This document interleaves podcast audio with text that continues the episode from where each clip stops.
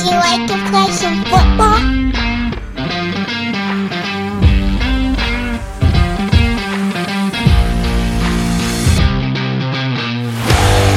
And welcome to Gridiron and the Gospel, another episode of our faith and college football podcast. I'm George Schroeder. And I'm Brad Edwards, and it was a, a, fun. I don't know what week number we are of the season, George. I think it's probably we can put that aside as far as numbering the weeks, but uh, it was one that had a couple of big games on the slate uh, between relatively highly ranked teams. Penn State at Ohio State, Tennessee at Alabama. Both of those were pretty good games for about three quarters, but neither one ended up being uh, as good as I think most viewers hoped that they would be. That said, college football never disappoints, and we had some prizes, some surprises in some other places that we'll get into in just a few minutes. Yeah, but first we need to talk about our presenting partner, Subsplash. Subsplash allows your church community to access messages, resources, and even give to your church from one place. It also equips church leaders to connect with their congregation in ways you never could have before. Subsplash is so much more than just a church software. It brings people together, it empowers giving, it fosters discipleship, and it transforms lives. And if you're interested in learning more, I encourage you to book a demo at subsplash.com slash SBC. When you use that link, you get a special discount for churches. You do have to use the link, though, to get the discount. Again, it's S-U-B-S-P-L-A-S-H dot com slash SBC. Subsplash dot com slash SBC.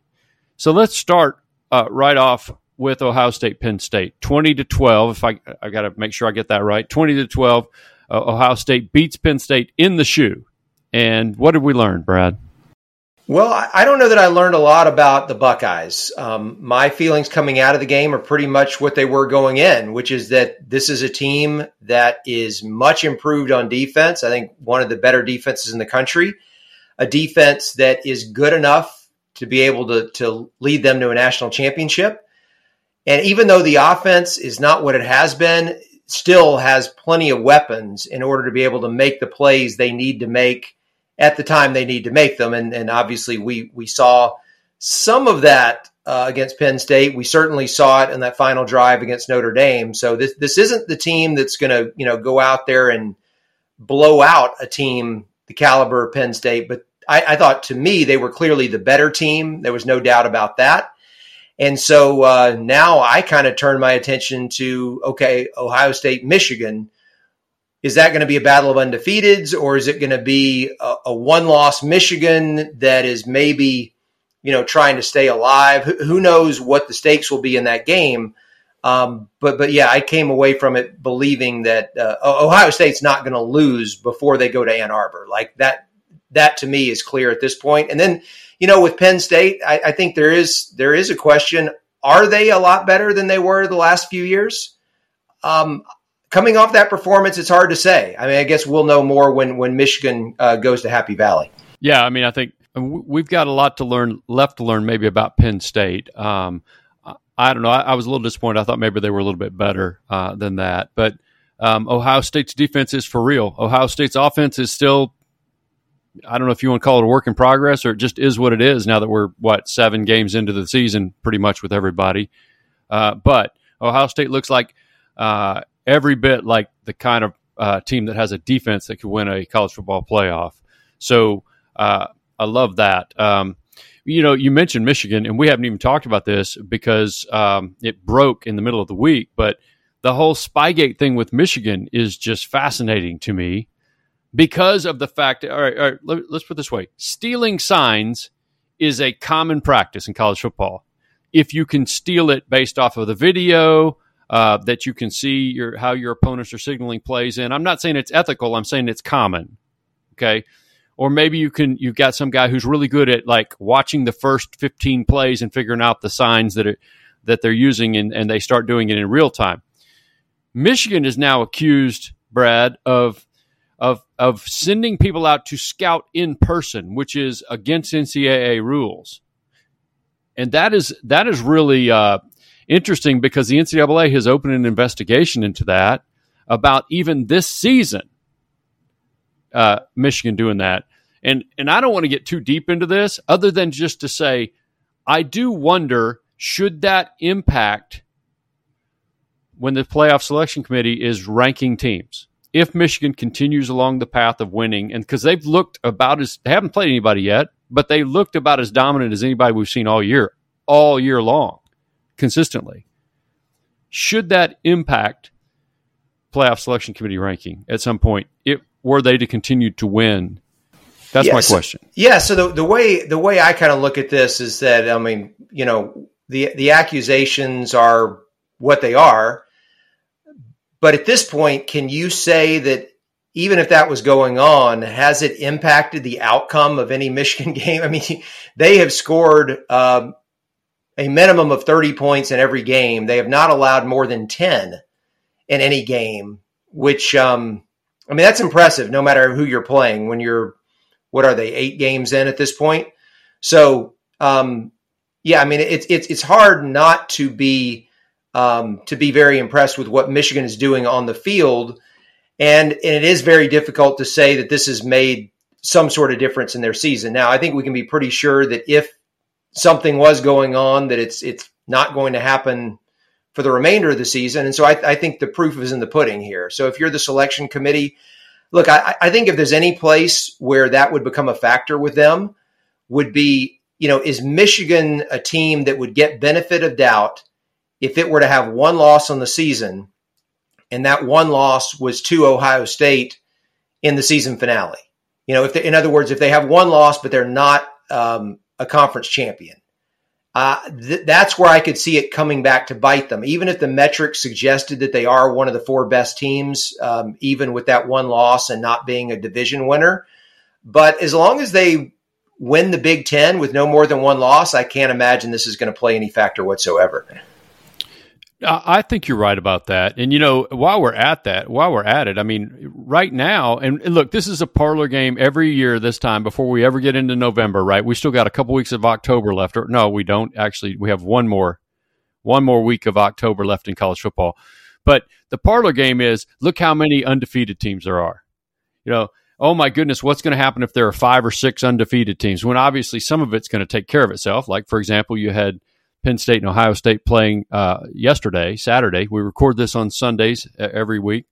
Um, but, you know, it's very possible that the loser of Ohio State Michigan deserves to be in the playoff, but there are too many unbeaten conference champions. So you can't really it's hard to compare them against an unbeaten conference champion when they didn't when they've got one loss and didn't win a conference. It's very possible. I mean, this feels like the year if we're ever going to have chaos in in in the real chaos, not the faux chaos. Who's number five? Who's number four? But real chaos. Too many teams for a four-team playoff. It's going to happen the last year before we go to twelve.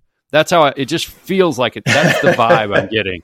Like, like you know, it's either means that you got a bunch of two-loss teams, which is what we thought, like 2007, or too many unbeaten teams, or too many deserving teams.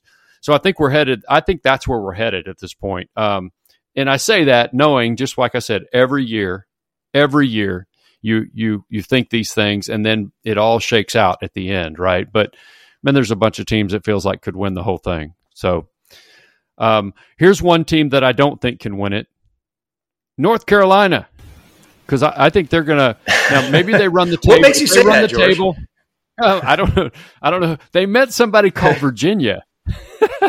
in Virginia, lest anybody uh, the powerhouse the last time we played, is UVA football. Yes, it's not exactly a powerhouse. That's right. Um, so I, what happened? What happened to the Tar Heels? And Brad, you were you were uh, almost on them a week ago, right? You were almost on them a week ago. Yes, uh, thinking you know, or maybe it was two weeks ago. No, thinking I know. it was a week sure earlier against Miami. I'm not ready to trust these guys yet. And it turns out you were right. You're just a week or two too late. And that's that's exactly what it was. Um, I, I didn't trust North Carolina. I expected they were going to lay an egg somewhere, and they did. Um, but it wasn't at home against Miami.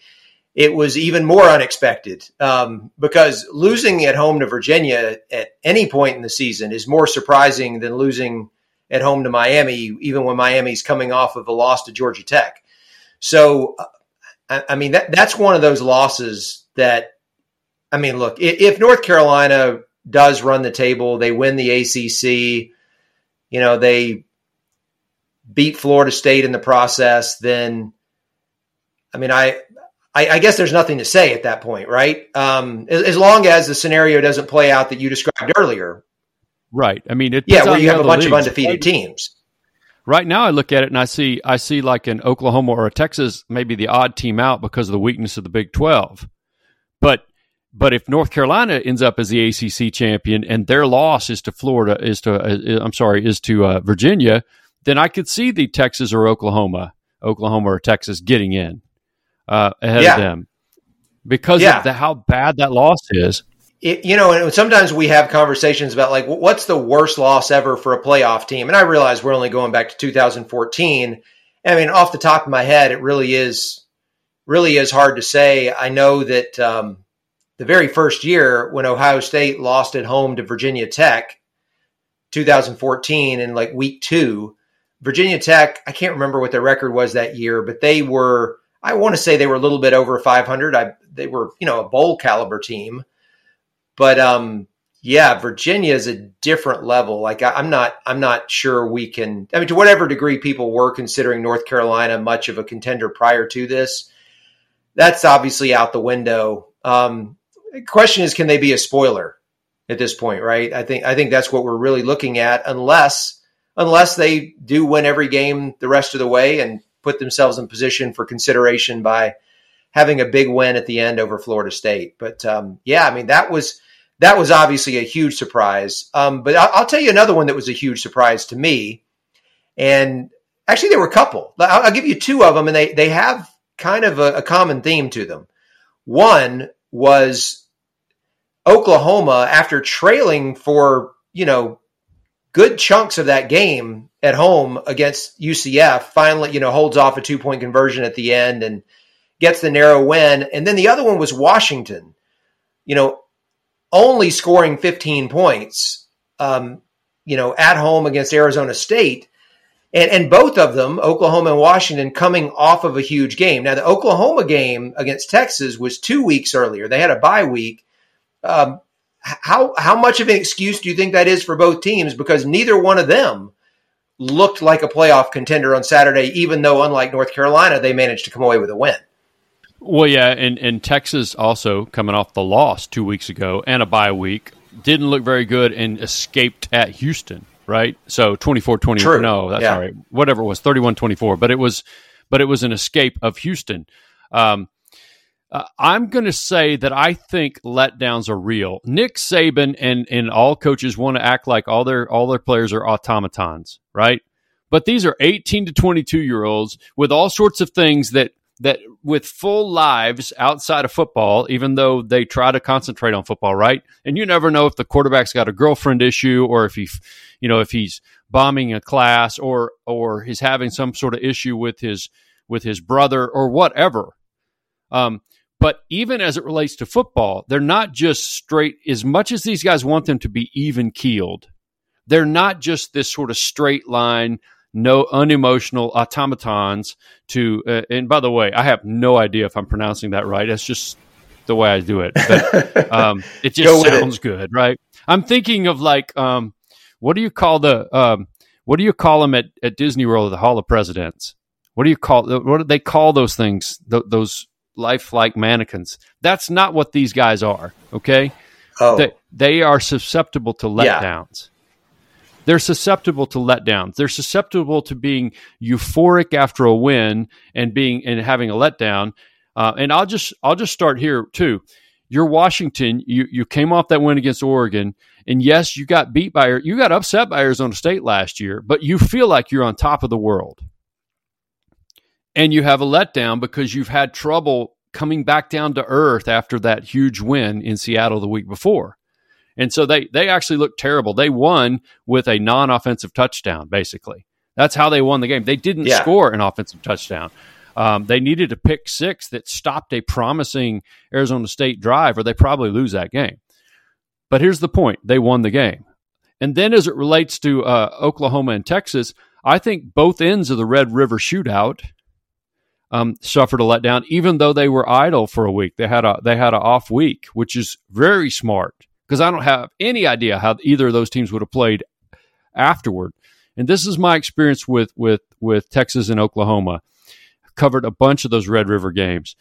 And the letdown is real because it is essentially like a bowl game in the middle of the season against your most bitter rival. And I'm sorry to say that uh, because I know Oklahoma State fans are upset and Texas A&M fans from back in the day are upset.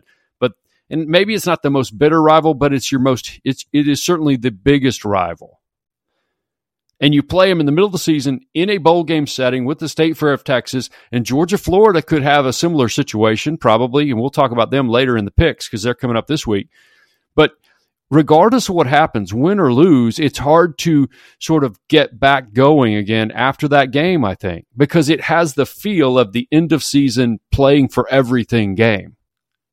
And I think that's what happened to Oklahoma. And I am not taking anything away from UCF. You know, I'm I'm very good friends with Gus Malzahn. We're going to talk in yeah. the second half today about about uh, my opportunity. I was actually at the game yesterday in Norman, stood on the UCF sidelines with my son George, my older son George, only because the night before I was privileged and honored to share the devotional with UCF um, at at the hotel on Friday night before the game, and so I watched them from inside the team bench area, right? And they played as well as they can play. And John Rhys Plumlee back at quarterback makes them different than they've been. Um, and they gave Oklahoma all they wanted. But I do think there was a letdown. I talked to a, a friend who's an Oklahoma coach afterward on the field, and he said, Man, it was so hard to get back going even last week to get everybody back down to earth to start practicing. And then you realize that UCF has been losing games and had had that horrible come from a, a head loss to Baylor where they gave up a, a, what a 35 to 7 lead in the third quarter. Yeah, something um, like that. Yeah. Yeah. And so you know, players know that. They see that. The OU players see that. The Texas players know Houston has, has had had that crazy win over uh, West Virginia, but but has but has been struggling. I mean, all these things go together. And so I think that's what's going on with Washington, with Oklahoma, with Texas, and even Oregon. Is uh, you know we talked in our extensive pre-show preparation uh, that uh, that basically uh, you know Oregon took a half to get going to win um, too. Right. But, you know they they looked a lot better than the other three teams we're mentioning. Let's put it that way. So I look, I know I've gone on and on and on yeah. and on, but I just I'll say one other thing. It, all three of those teams, Washington, Oklahoma and Texas are firm playoff contenders, right? We think that you're going to have a game or two like this along the way. That's just how it works. And the key, if you're going to end up having one of those kind of seasons, and we don't know that any of these three teams will, is you you win those squeakers, and all three of them did. George, if you look at North Carolina and you look at the teams that you were just talking about, you know Washington and Oklahoma, Texas. I mean, obviously, yes, one of them lost, the other three won. But but you can certainly understand how looking at that opponent, whether it's just looking at their film, their record, whatever it may be, that it it's human nature not to take them as seriously um, as you did the previous opponent. Like I I, I get all that. Um, this is how I'm going to segue to another team that I don't think by any stretch uh, failed to take its opponent seriously but ended up losing for the second week in a row, and that's USC. And and now we we've gone from a you know a team that was considered a solid playoff contender, the top ranked team in the Pac-12 as we were sitting here two weeks ago, and now USC is ranked number 24 in the AP poll. They are the let me count them here: Washington, Oregon, Oregon State, Utah. That's four. Um, UCLA at 23 is five. So that USC is the sixth ranked team in the AP poll out of the Pac-12. I mean, can you have, could you have imagined that two weeks ago? Because it's not just that they lost two games, but it's that they lost again to Utah and they lost at home to Utah, and that coming on the heels of basically just being depantsed by Notre Dame the week before, and now I mean, just the prospects for this season for the Trojans are they've just done a 180. Yeah, no, I, I couldn't. Now let me just say this: the warning signs have been there with USC for anybody who was watching, and we've talked. You and I've talked about this on this podcast. the warning signs were there that they felt like Yep. some of those, even the later Oklahoma teams, more than the earlier Oklahoma teams that Lincoln had. Um, but their defense was so suspect, and then when if your offense doesn't get it going, then you're in trouble. And that's kind of what happened against Notre Dame because the defense played pretty well um, by USC by Lincoln Riley standards against against Notre Dame. Um, it really did, but but you could see it felt like it, something was missing. It was going, it, and it just wasn't going to go well. So we've seen it coming. But my goodness, my goodness, what a mess! And and here's the thing: Utah has played USC off its feet, even going back before Lincoln. Right? This is only year two of Lincoln Riley at USC, uh, and we ought to give a and, and I want to go right back to USC, but we ought to give a shout out to to Utah. But in effect, this is also a what is wrong with you USC thing. They're playing a guy who was a walk on quarterback until a couple weeks ago when they awarded him a scholarship, Bryson Barnes. Cam Rising, the starting quarterback, has been out all season, and after the game, they announced he's going to be out all season as he recovers from the knee injury that he suffered in the bowl game. They've got backups at tailback and tight end, and a couple other places too, and they're they just win. They're six and one, and they and the reason they win is because Kyle Whittingham builds them builds them from the inside out. It's crazy. Yep. And then the opposite, but but the opposite of the shout out is so they go win it with the walk on quarterback engineering a winning drive for the field goal to end the game, a walk off field goal at the Coliseum. And meanwhile, and meanwhile, you've got Caleb Williams, your Lincoln Riley. You've got Caleb Williams for three seasons, going back to his de- his freshman year at OU, and loaded rosters at both of those programs, and you're not going to go to the playoff with him. So Kyle Whittingham at, at Utah is is is building a program where the teams are greater than the sum of their parts. Meanwhile, USC and and some of those later Oklahoma teams appear to be. I understand they're missing some defensive players, uh, or their defense is just you know, they don't have the same players on defense that they have on offense, but they have loaded rosters and they feel like they play below less than the sum of their parts. That's where I am. And I know it's what we do is we overreact every week, right? That's what we do. And we talked about this going into the season uh, after week one and week two. But we've seen this with USC over and over and over again, or with Lincoln Riley going back to Oklahoma over and over Yep. and over again. or with Lincoln Riley. Am, am I, hey, just, I mean, please, I mean, punch, punch some holes in that theory. But I think we've seen it. Yeah, yeah, we have, we have, and and like you said, even though I'm really surprised that it's happened the way that it has. Like you said, it's not just they lost at Notre Dame. I picked Notre Dame to win that game, but to to lose as decisively as they did, and then come home off of that loss and lose to a Utah team that uh, has the limitations you were just describing. This is not the Utah team from the previous two years, and um, so I, you know, I think when you're looking at it from the USC perspective, I, here's the other thing that was surprising is that you know you had Caleb Williams look incredibly human two weeks ago, throwing the three interceptions against Notre Dame, and then last night it's not that he played terribly, but he had no touchdown passes in that game. So to have for Caleb Williams to have back to back weeks statistically, one with three interceptions, and then the next one coming off that loss to have zero touchdown passes and, and only one rushing touchdown to go with it. Um, sometimes, sometimes those stats can not necessarily tell the whole story, but I, I think in this case they do. I mean, this is part of the reason that that they lost, and it, it is a head scratcher if you're if you're USC, and and I you know whether there's any buyer's remorse with Lincoln Riley, um, that's hard to say because look now they go to the Big Ten. You know, after this year, now you're having to take on uh, Ohio State and Michigan, and you know who, who knows who else could rise up. Uh, in addition to, to some of the same teams in the Pac-12 that they're having to deal with this year, like Washington and Oregon. So um, Yeah, I, they- I don't feel don't great right now Utah about anymore. the future if I'm a USC fan. They They, don't and that's Utah you know what's funny, George. I was watching that game, and I'm thinking to myself, uh, you know, about preseason when we did our most underrated teams.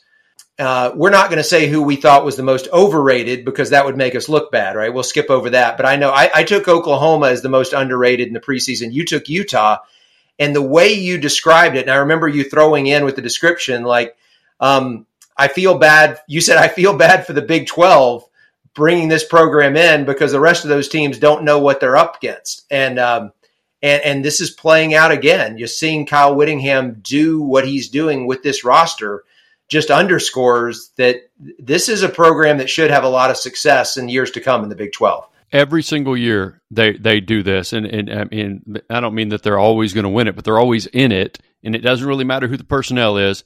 And Kyle Whittingham is one of the very very very very best coaches in the country. There's no question. He has built a program that is just culture. Coaches love to talk about culture but there is a culture of toughness with that program that is amazing. Um, you know and and I did say I think the Big 12 programs better be ready to pack a lunch that's what I said. I think when we were uh, talking about that in the preseason. And now you might go, hey, wow, this thing's wide open. The Big 12 is wide open for Colorado to come in with Deion and his skill position players. I'm saying, no, the Big 12 is wide open. And, I'm not saying Deion won't make some waves there. Colorado won't make some waves in the new look Big 12. I think they've got every chance to do that. But Utah is the one that I look at and I go, watch what happens when those guys get in there. Yeah, for sure. And um, I, before before we move on to the second half, George, let's let's throw in one other conversation real quick. And I know almost every week we end up talking about Alabama because even though the record looks very Alabama like at this stage of the season, you know, I mean, you would expect going into the uh, the, the final week of October, they're going to have no more than one loss, and that's exactly where they are. But for a lot of yesterday's game against Tennessee, and especially the first half, it was just obvious yet again this is not a typical Alabama team.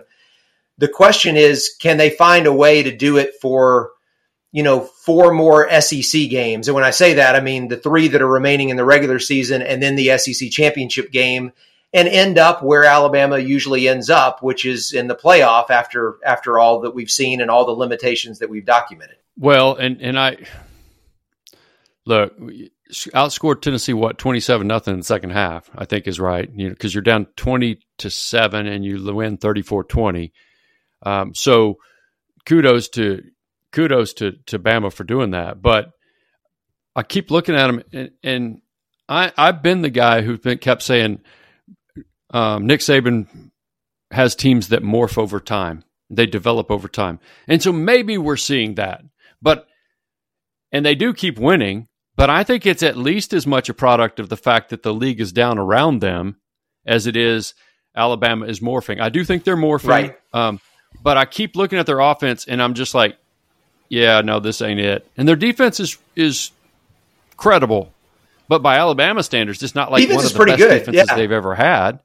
Um, but it's better than the previous few years, or at least the previous two for sure. Yeah, no, that's right.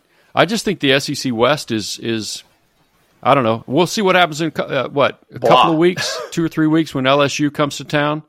That's going to be the that's going to be the couple tell, weeks, yeah. So right? they, and it, it, maybe that's the only real shot anybody yeah. has t- to beat them at this point. But LSU coming to town, we know LSU can score. We don't know that LSU can play defense, but we know LSU can score. The question is, can Alabama keep up with an LSU team that can score, or or are they good enough to really slow them down? Yeah, I think that's uh, that's what it comes down to. Because yeah, Alabama will be off uh, this this coming weekend, and then then they'll play LSU. And actually, I believe both teams are off uh, this coming week because they're they're usually they're usually both uh, coming off of an open date before they play each other. Um, but yeah, LSU is a very good offensive team, and even a good defense. And I think Alabama is a good defense is going to struggle to keep them under 30 points. So this looks like a game Alabama is going to have to score 35 plus to be able to win. Even against an LSU defense that isn't that great, can they do that? Um, and and I mean, the, the question, George, is w- which is the real Alabama? Is what we saw in the first half against Tennessee, or is it what we saw in the second half against Tennessee? And if you're watching them game after game, you've seen a lot more of first half Alabama. In fact, it usually is the first half. I mean, th- this team has been notorious this year for just no showing in the first half. And I don't know if they're making incredible adjustments or if it's the pep talk or what it is, but especially on offense, they go out there in the second half and look like a completely different team. I don't think you can beat LSU playing only two quarters of offense. And I, I think that's what it comes down to in two weeks if Alabama is going to keep a one in the loss column. Well, man, listen, I, I promise you we didn't get to everything we could have gotten to, even in every single topic we talked about. But it's like every week we can only we can only talk college football for so long, uh, and now we got to get to the uh, locker room and get ready for the second half. When we come back, we're going to talk about faith, and uh, I alluded to it earlier, uh, but I was honored to share a devotion with the UCF football team on Friday night. We're going to talk a little bit about that when we come back right after this on Gridiron and the Gospel, a faith and college football podcast.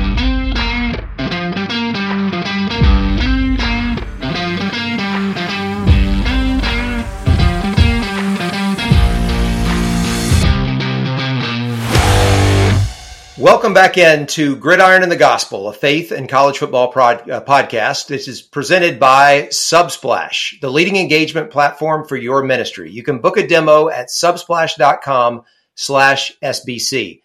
When you use that link, you'll get a special discount for churches, but you have to use that link for the discount. Again, that's S-U-B-S-P-L-A-S-H dot com slash SBC. Subsplash.com slash SBC. So, in the second half of our podcast, as the loyal listeners know, that's when we uh, spend time talking about our faith. And uh, we started off with a segment called On My Heart, which is brought to you or brought to us, all of us, by Legacy Way. Uh, Legacy Way, giving glory to God by sharing his love through generosity. Find out more at legacyway.org. So, George, you've mentioned it a couple of times that uh, you had the honor of speaking to the UCF team on Friday night before their game against Oklahoma. Uh, just tell us a little bit about uh, what that was like and uh, a little bit about uh, what you, what you spoke to the guys about. Yeah, well, so listen, it was a high honor, first of all. And so I am grateful to uh, Gus Malzahn, the coach of UCF, who has been my friend uh, for many, many years, dating back to when he was a high school coach uh, in at a very small high school that no longer exists in the uh, Mississippi River Delta in eastern Arkansas. And we got to know each other and became friends. Neither one of us knew we would go on to do the things we've done.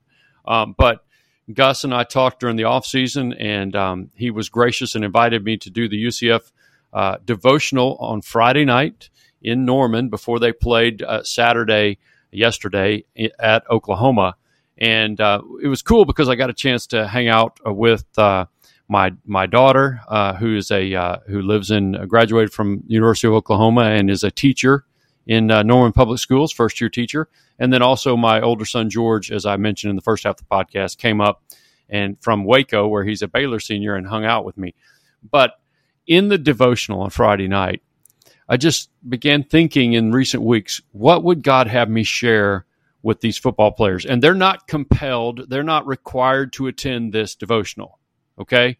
Um, they're not required to be there. So, uh, and, and I'm, I'm kind of grateful for that, right? But a good number of them were several dozen college football players. What would, what would God have me share? And, and he brought me to, uh, really, uh, Luke 5, verses 17 through 26. I'm not going to read the entire passage, but it's the passage where Jesus is teaching in Capernaum and he's inside this house and it's so stuffed full of people that nobody can get in the door. And so a group of four friends, if you go to if you go to Mark, it's four friends, and Luke doesn't say how many friends, carried their friend uh, to Jesus, took took him up on the roof on his bed. He was a paralytic. He was a paralyzed guy, and they unroofed the roof, is what the Greek literally says. They unroofed the roof. They took the roof apart and lowered him down into the room. And you can kind of imagine the scene forcing people to like scurry away to make room for this bed coming down from the ceiling, right? And I always think about the angry homeowner. How's that going to go, right?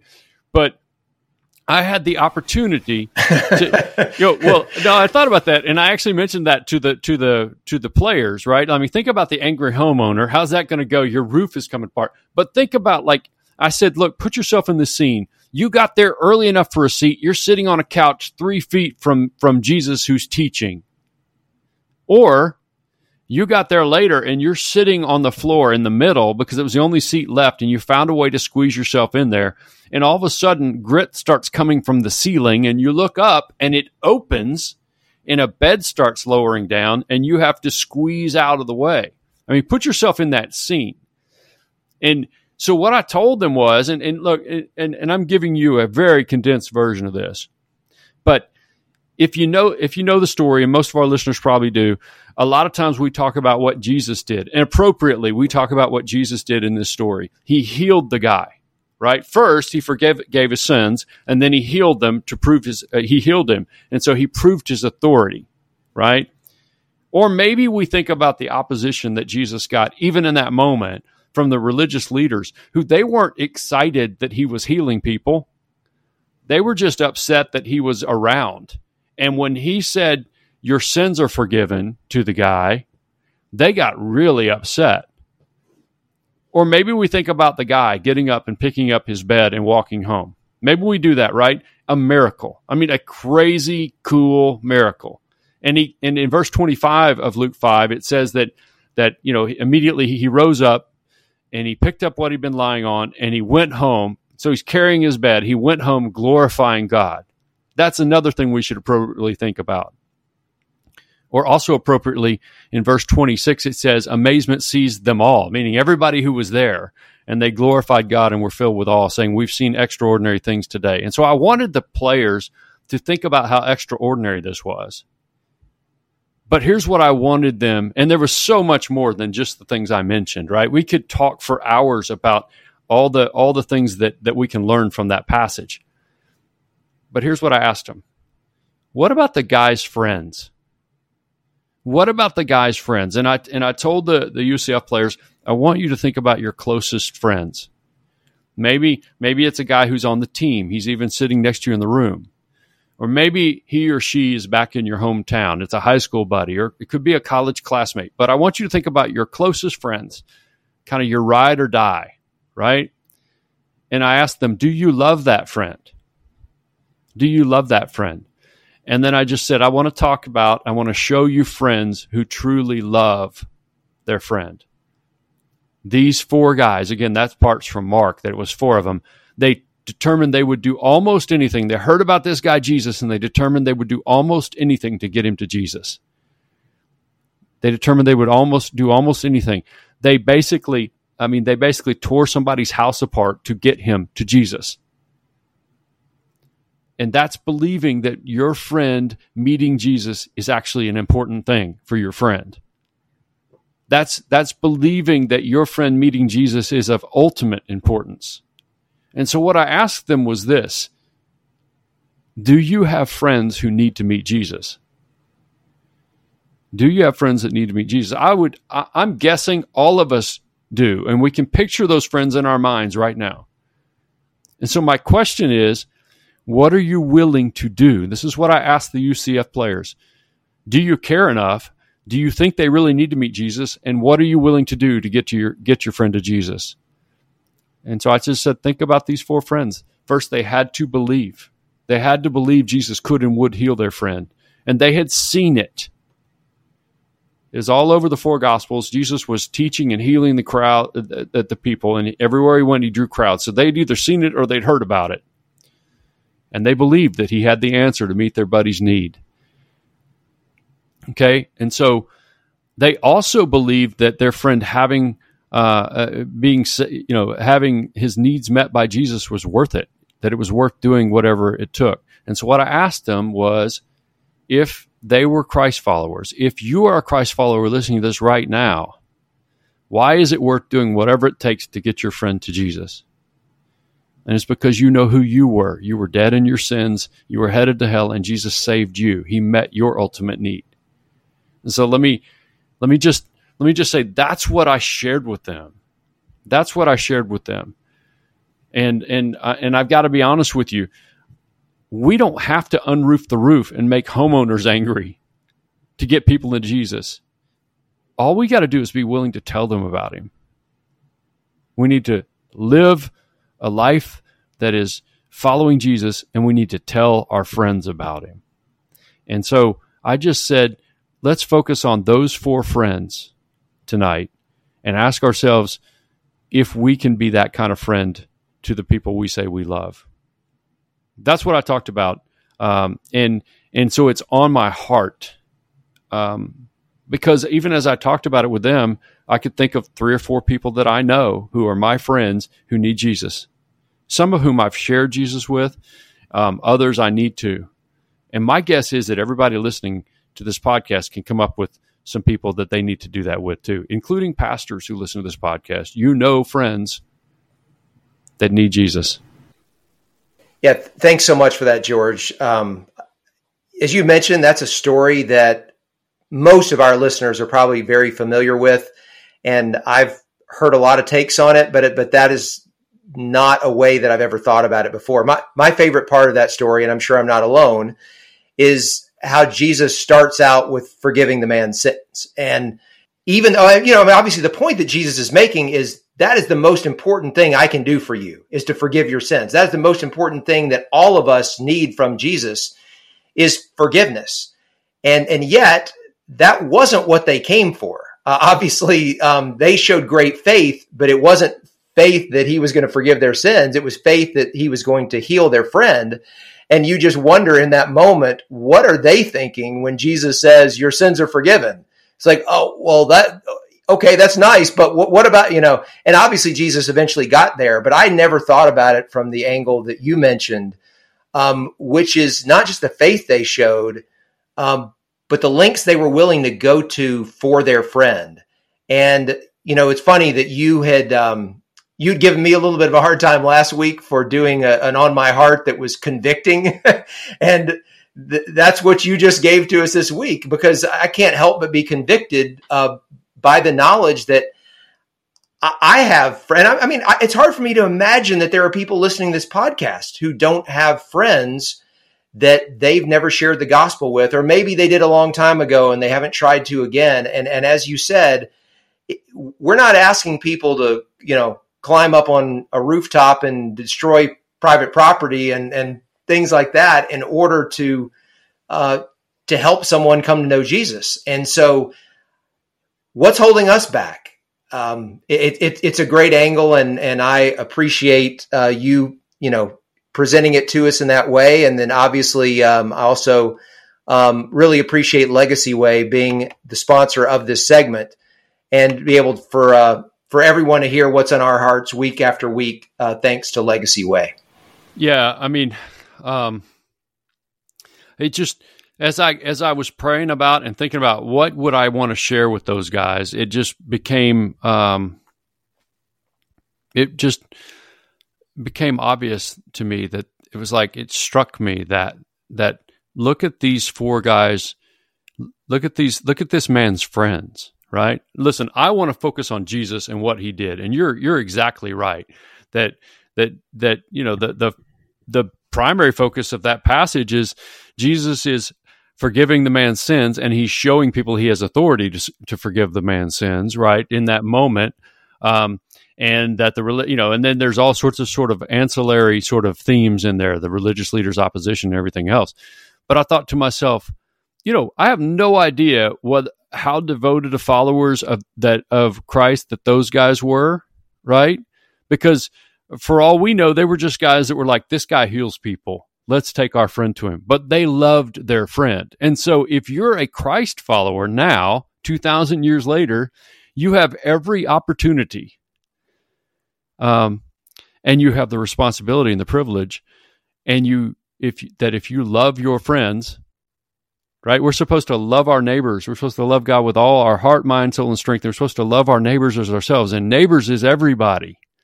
But in this case, we're talking about these are our actual friends, the people we already say we love. And those guys were willing to do whatever it took. Um, what are we willing to do to get our friends to Jesus, the people we say we love? So that that was it. It just sort of was like, um, you know, you've had this happen when you've talked to to to, to different um, groups and things like that, and you've been praying through what should it be. I know that's true of you, uh, Brad. I know that's true of some of our listeners too who are in ministry.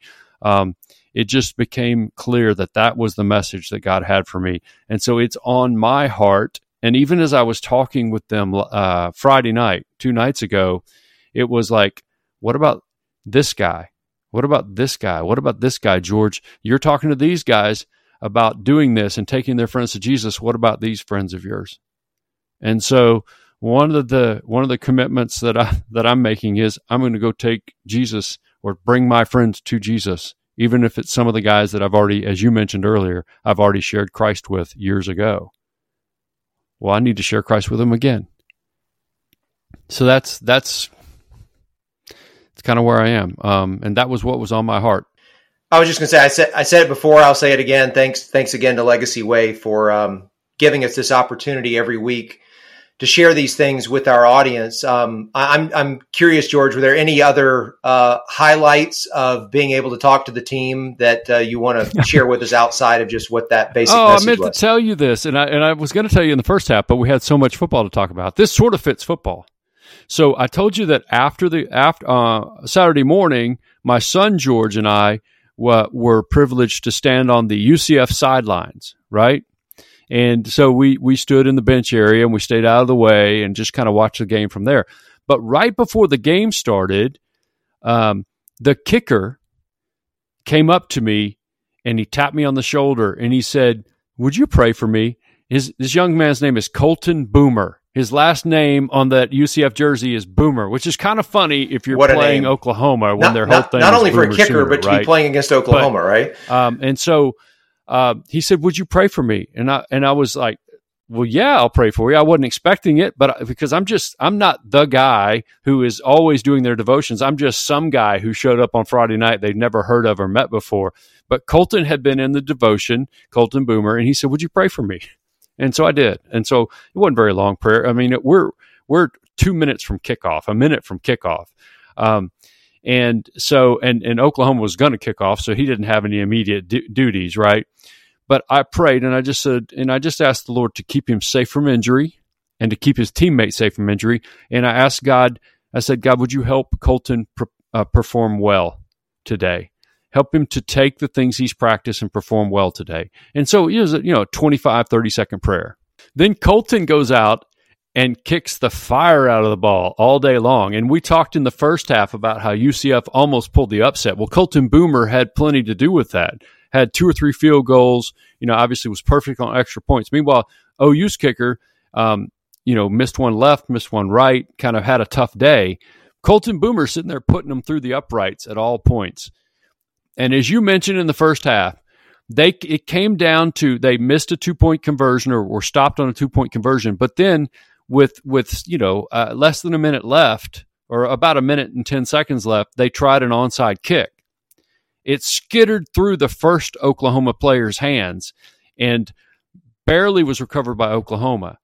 In the moment you didn't know who had recovered it. I thought to myself i'm in norman a place that my kids grew up a place where all my friends are big oklahoma fans and tomorrow i'm going to actually um, preach a sermon at a friend's church in Norman, and that's what I did this morning. And I'm, I'm it was an honor to do that. And if UCF recovers this onside kick, they're going to go down and they're going to get 15, 20 yards, and Colton Boomer is going to kick it through the uprights. And when Colton Boomer does kick it through the uprights, I'm going to have to apologize to all the Oklahoma fans the next morning when I when I start that sermon and I, obviously, I'm kidding, but it was really kind of fun. I, I, I really enjoyed yeah. doing that. Uh, it was it was uh, such a ton of fun to be able to spend time with the UCF team and to, to share that devotion with them. Well, it sounds like uh, it was a lot of fun. Um, I wouldn't be surprised if uh, Gus asked you to do it again, um, maybe every week the rest of the season. The way they played, George, coming off of that, um, you might be a hot commodity now uh, with with the Knights, but so the big question now, George, is if UCF shows up in our pick segment, will you be able to pick against them after that experience? I think that it's going to be really difficult for you. Fortunately for you, um, UCF is not on our list of picks for this week. And of course, our pick segment, uh, as always, is brought to you by Better Man. Better Man is calling an audible. They're giving men an easy to use playbook, a timeless strategy for how to win as a man. A free resource for small and large groups, Betterman is perfect for any gathering. Check them out at betterman.com. So here we go. You know the drill. Five games, picking winners. let's start off with, uh, I guess, the team that you just watched, Oklahoma, this week at Kansas. Yeah, listen, uh, that was not an inspiring performance by Oklahoma, other than that they won the game, found a way to win the game with a couple touchdowns in the final minutes, and made a made a defensive stop with a two point conversion stop. Um, that said, uh, and and I think Kansas is pretty good. That said, uh, and, and I think OU will win this game. I think they that there was a Texas post Texas letdown and and I think uh, that uh, as good as, as Kansas is, especially offensively, I, I think that uh, Oklahoma will rebound and play better. Let's put it this way: if I'm wrong on this, then we will completely reevaluate what we think about Oklahoma, and we'll start to to do. But let me just but but here's what I'm saying though. I think a there was a post Texas letdown, and b that every team has to survive this kind of scare on their way when, when they're on their way to some sort of a, a really good season. Texas did the same thing against uh, uh, Houston this this week. So I'm going to go with Oklahoma at Kansas and, and, pick the Sooners. All right, I'm going to go with Oklahoma as well. Um, but I think this, this is one of those games that may be a good uh, tip off to Sooner fans whether things are going to be different under Brent Venables than they were under Lincoln Riley. This feels like the type of game where Oklahoma might have slipped up and, you know, use that mulligan after a big win over Texas. You know, like this is this is kind of the equivalent of going to Iowa State and losing. Um, so, um, not not saying that um, you know that it ended up uh, ruining seasons because most of the time they still got in the playoffs. But this does feel like that type of setup where they might have been uh, upset you know, on the road against a, a capable team and not a team as talented as they are, um, but a team certainly that that uh, could pull the upset. But I, am with you, George. We're both going to go with Oklahoma. All right, uh, Florida versus Georgia, uh, as usual in Jacksonville. Well, let me just say this: Florida has been better uh, as the season has progressed than I thought they were going to be. Uh, Georgia has not been what we kind of thought they would be, and they've only really been what we think or thought they could be once so far. And as you mentioned in the first half of the podcast, Brock Bowers is out. But that said, I, I feel like you've got to go with Georgia here. I think they are the team easily in the SEC with the highest ceiling, maybe the team with the highest ceiling in the country. Uh, although you know there are certainly some other other teams that that would like to argue that, and I just feel like Georgia's the better team, and I think it's it's a fairly easy pick for me. I'm going Georgia over Florida. Yeah, I, I, agree with you on that one too. It is a fairly easy pick for me. And even though, you know, I, I do believe Florida is better than, say, Auburn, who gave Georgia all they could handle for uh, most of four quarters, I, I, I still would be really surprised if Florida takes this one to the wire, even with Georgia not having Brock Bowers. And by the way, they might have lost to Auburn without Brock, without Brock Bowers because he was a huge part of what they were able to do in the fourth quarter to, to turn that game around.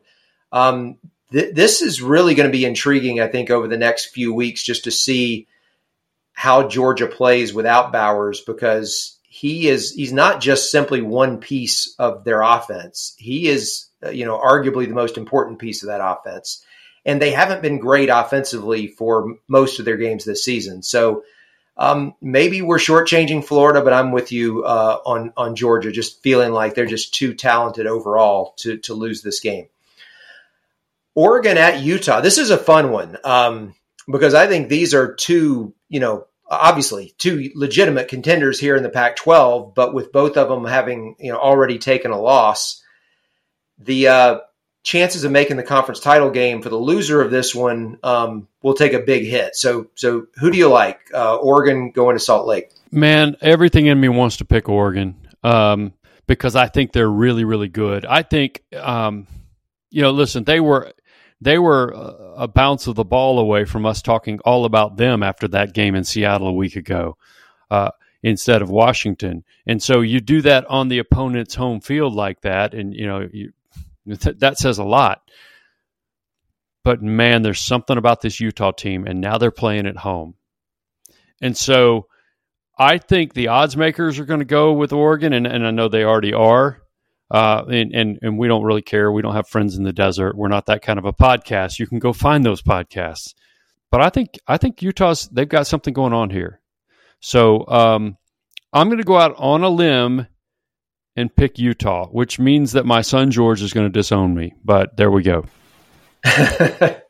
All right, um, I'm going to go on the other side. Uh, I'm going to go with the Ducks, and you know, we look we we've talked about how uh, earlier in this podcast about how Utah has kind of had USC's number.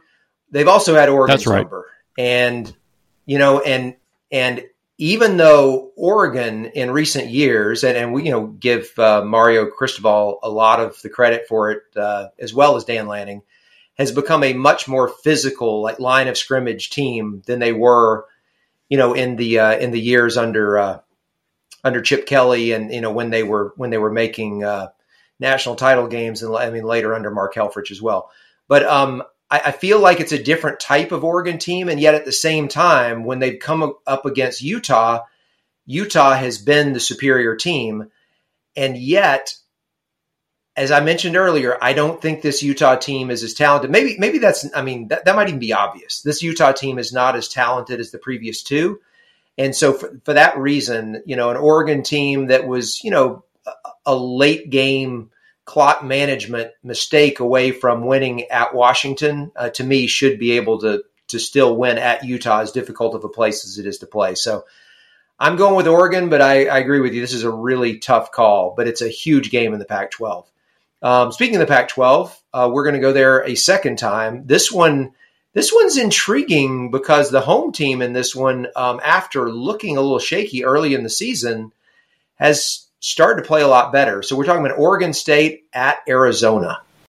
Yeah, listen, I think Jedd Fisch has done a tremendous job uh, at, at, Arizona, especially this season. Uh, and they are a lot better than we thought they were going to be. Uh, and, and they have grown as the season's gone on. That said, uh, Oregon State, you know, Washington State has finally maybe kind of fallen a little bit, right? They got beat by Oregon uh, the you know Saturday, yesterday. Oregon State remains, I think, the the program that you look at and you're not paying attention to them and could possibly win the entire Pac-12. We, we've talked about Washington, we've talked about Oregon, we've talked about Utah. We used to talk about USC. Oregon State is sitting out there, and they're going to have something to say about all this, and it's going to start in Tucson when they dispatch the Wildcats. Uh, I mean, Jonathan Smith has really built himself a solid gritty program, and they're built in the mold sort of of what Kyle Whittingham does at Utah. And I don't mean that Jonathan Jonathan Smith is intentionally trying to do the same thing. I mean they have that same sort of lunch pail feel. So Oregon State wins in Tucson. All right, and I'm going to go with you on this one. And you know, Arizona was so impressive dismantling Washington State a couple of weeks ago, but Washington State is a completely different type of team than Oregon State for the reasons that you just mentioned. And so um, I'm figuring that, you know, any team that matches up really well with Washington State doesn't necessarily match up well with Oregon State. So even though the Beavers are on the road, uh, I'm going to take them uh, along with you. So we'll be uh, we'll be on the same side of uh, that's three out of four so far. We'll see about if that's four out of five, because the final game is Tennessee coming off that loss at Alabama at Kentucky. And uh, this is, I mean, what are the stakes here? I'm not really sure that they're all that big um, because you know these these are teams that uh, need a lot of help, but at the same time, in order to have the type of season they want to have, this is a game that both of them really need to win. Yeah, and and listen, if you're a Tennessee fan, you have to be just downcast after the first half, up 20 to 7 in Tuscaloosa, and then you don't score and you get basically blown out. When you get blown out in the second half by an Alabama team that is, you know, we talked about them. It's not not your typical Alabama team. I don't know what to make of, of either of these teams. I'm I'm not super high on either one of them. Not super high on either one of them. Um, I think Tennessee has the higher ceiling. But I'm going to go with the home team here. I'm going I'm going with the home team this time. I, I just feel like, and I, I I don't I don't really have a good reason, but I just feel like Kentucky's going to win it, and so I'm just going to go with them. I think maybe the hangover for Tennessee after just how badly things went in the second half is going to be a problem. So I'll go with Kentucky. All right. Um, this, this, is a tough one for me, and uh, maybe just for the uh, fun of, of our, our competition here, I'm going to go in the other direction. That's what you got to do. I'm going to go with Tennessee, but man, uh, you know, look, I'll say this because Joe Milton, Tennessee quarterback, has had a little bit of a shaky season, and uh, it clearly is not as um, made for that offense as, as Hendon Hooker was, and has not performed to the level that Hooker did last year. And so it's easy for people to look at him as kind of the weak link or the reason Tennessee's not as good. That said, I thought he played very well against Alabama, and uh, he was not the reason that they lost that game. So whether he's turned a corner or not, I'm not sure. I know that um, a spot like this is is has the potential for a quarterback to play poorly, and um, especially someone who already has struggled a lot this year. So I could see this being a a Kentucky win, uh, maybe even by double digits if that happens, and and uh, and Milton doesn't play well. But but I, am I'm, I'm going to show a little confidence in him. I'm going to show a little confidence in the Vols bouncing back, and I'm going to take Tennessee on the road. And what um, you know, this has always been like a rivalry because they're bordering states, but uh, from a football standpoint, has has you know not until recently been much of a contest. Um, so uh, Kentucky definitely a threat to Tennessee where they didn't uh, where they weren't for such a long time. But um, I'm I'm taking Tennessee to win. So uh, with that, George, um, we agree on three, disagree on two, and uh, we'll see who comes out the winner between the two of us on Saturday. And so thanks to our picks partner. Better Man for bringing us this segment each and every week. Yeah, and listen, um, uh, it's been another great show, and sadly we have to wrap it up. So, but thanks also to our uh, the partner for On My Heart Legacy Way. We appreciate you guys, and thanks especially, as always, to our presenting partner Subsplash. Subsplash, it's so much more than just a church software. It brings people together, empowers giving, fosters discipleship, and transforms lives. Book a demo today at subsplash.com slash SBC. There's a special discount for churches if you use that link. Again, S-U-B-S-P-L-A-S-H dot com slash SBC, subsplash.com slash SBC. And I need to remind you guys to visit us online at gridironandthegospel.com. You can find us on Twitter or Instagram at gridiron underscore gospel. We'd love for you guys to, to follow us there. You can email us at gridirongospelpod at gmail.com. Please, we'd love to take your questions. We'd love to talk to you about football, but more importantly, about faith. And be sure to rate, review, and subscribe in your favorite podcast app. We're on all the major podcasting platforms. Just search for Gridiron and the Gospel, right? So, and and listen, I know we could we say this every week, but it's so true, Brad. There's so many things we didn't even touch today.